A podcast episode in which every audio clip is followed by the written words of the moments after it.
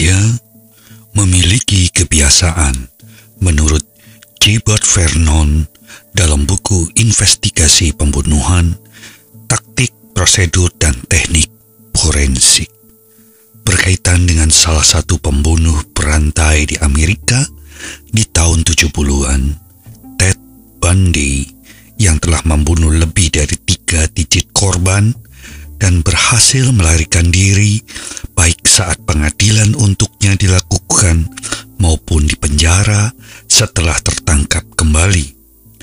Setelah kabur dari penjara, cukup waktu lang lama untuk mendeteksi keberadaannya hingga FBI menunggu Ted Bundy melakukan kebiasaannya lagi, yaitu melakukan pembunuhan suatu malam di sebuah rumah tinggal sementara mahasiswi Universitas Florida, empat orang mahasiswi diperkosa dan dibunuh, di mana kebiasaan memutilasi korban dengan gigi pelaku terjadi kembali. Sehingga Ted Bundy teridentifikasi dalam pembunuhan ini. Ted Bundy adalah mahasiswa hukum yang tampan, santun dan sangat cerdas, serta memiliki pesona daya tarik yang kuat terhadap lawan jenis, di mana hal ini menambahkan kemudahan dalam menemukan korban. Artinya apa? Terlepas dari masalah pembunuhan atau tidak, dalam lingkungan kita, kita tidak terlepas dari dua kebiasaan,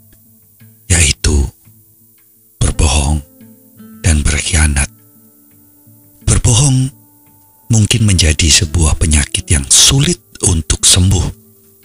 Demikian juga berkhianat atau berselingkuh atau apa pun namanya termasuk kekerasan terhadap pasangan menjadi sangat sem sulit sekali untuk sembuh dikarenakan adanya kebiasaan ini.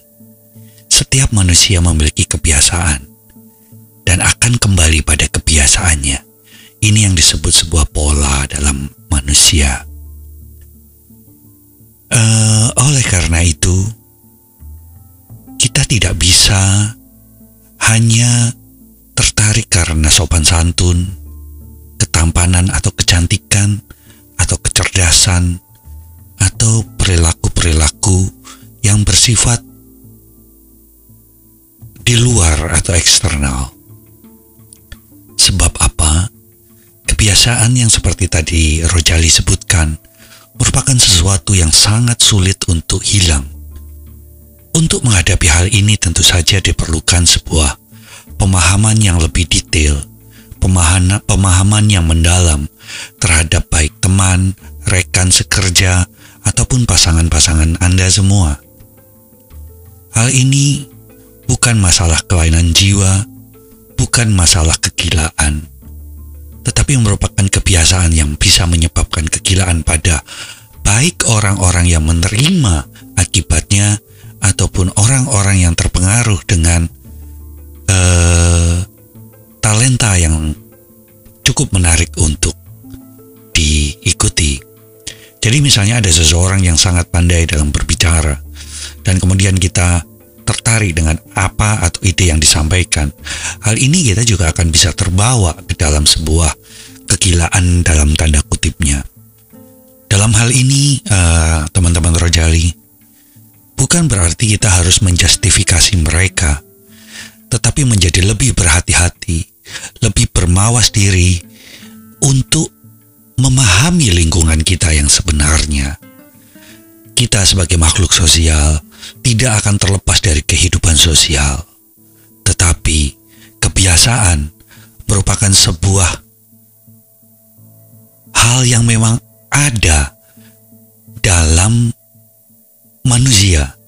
Itu tadi karena manusia ada makhluk sosial, makhluk sosial akan selalu tergantung dari lingkungan yang ada di sekitarnya.